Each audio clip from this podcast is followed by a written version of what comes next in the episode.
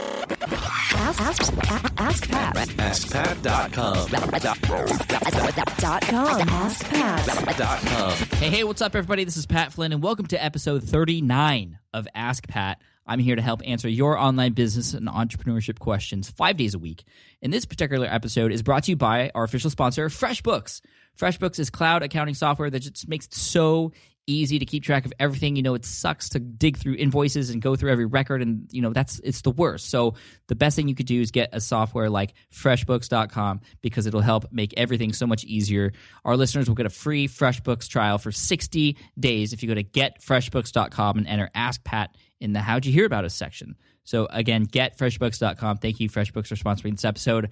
And today's question comes from Phil, and it's perfect for those of you who are trying to understand more about how to provide social proof when you might not have it. So let's hear from Phil right now. Hi, Pat. This is Phil Cacharo. Looking forward to starting my blog and building an email list.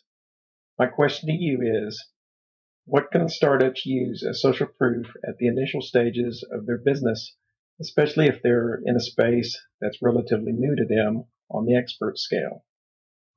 Thanks, Pat. Great show, and I look forward to learning more on your show.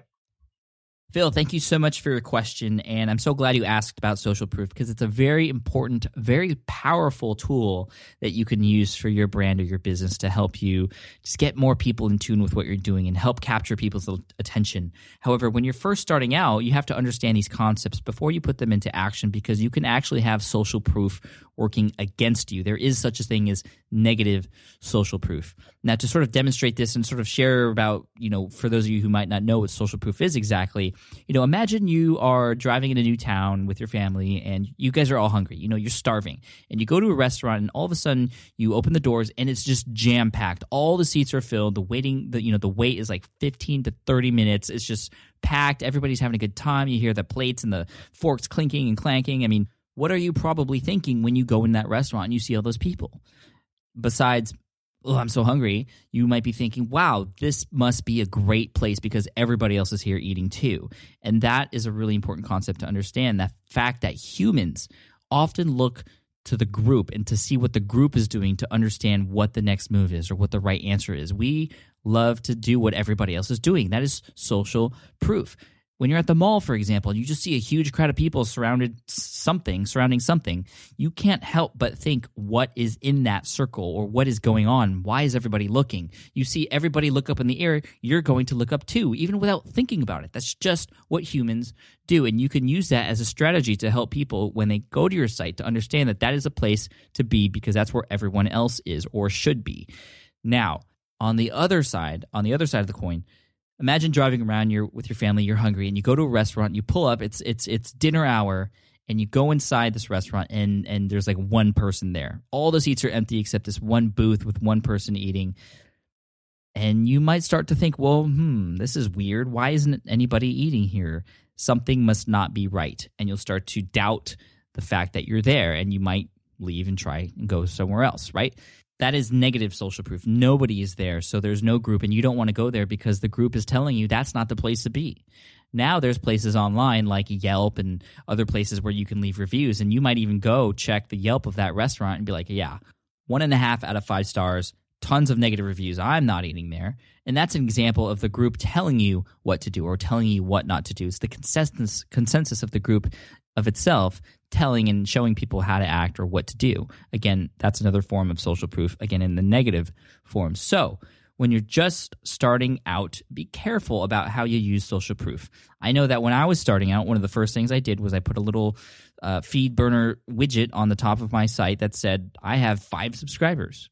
And I did that, and most of them were probably me and two email addresses and my friends or something.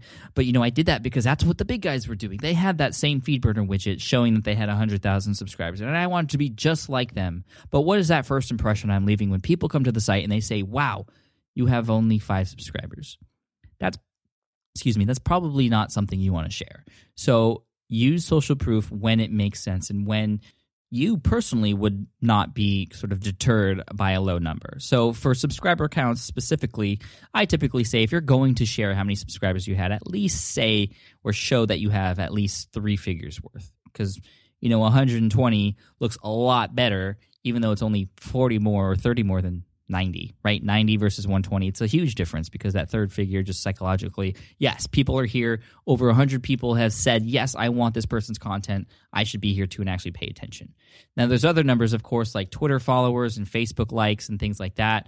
Of course, if it's a very low number, I wouldn't share it. And you might just have to make an educated decision at some point on when you're going to put that live and publicly on your site. So, what can you do? What can you do as a beginner blogger or just a, a, brand new startup company to show social proof to those who visit your site and take advantage of that human need to want to be a part of a group? So, the first thing I would say is if you have any sort of activity from anybody on your site, anybody leaves a comment, you best reply and, and and try to continue that conversation because one of the best things you could do especially when you're just starting out and you actually have an advantage when you're just starting out because you don't have very many people on your site so when people do interact that's your opportunity to talk and touch every single person on that site and show that you are somebody who actually cares and yes you're just starting out but you are here for them you want to build your first 100 true fans as fast as you can. And you can do that. And you have an advantage when you're just starting out because you can individually answer each individual comment and really try to keep that conversation going. Just interact with them. Don't just say, hey, thanks for the comment. Like, try to keep the conversation going and show that there's activity on your site. It's just like, you know, if you go to a forum and there's just no activity or just very little uh, content, you know, it's not a forum worth going to. But if you go to a forum and you can see there's thousands of posts, there's posts being put on, the, the, there's conversations happening all the time, that's a place to be. People want to be there because they know there's more people watching or there's people paying attention. So, when you are just starting out, if anybody leaves a comment on your site, always reply and try to keep that conversation going.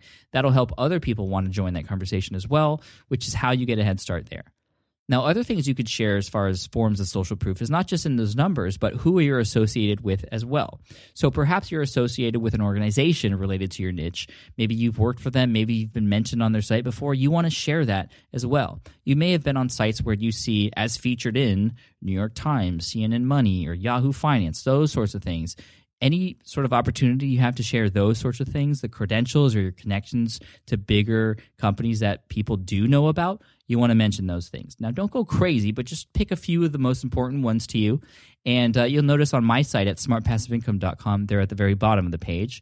And you know, when you're just starting out, that might be something that you want to might maybe put higher because you want to show people that you have something that these big guys are paying attention to, or that you know you're just that association alone will help show a little bit of proof for new people who are brand new to your site. Now, I do want to say that maybe at the beginning, you want to focus a little bit less on the social proof, even though it's a totally powerful concept and, and, and human need to want to be a part of this group.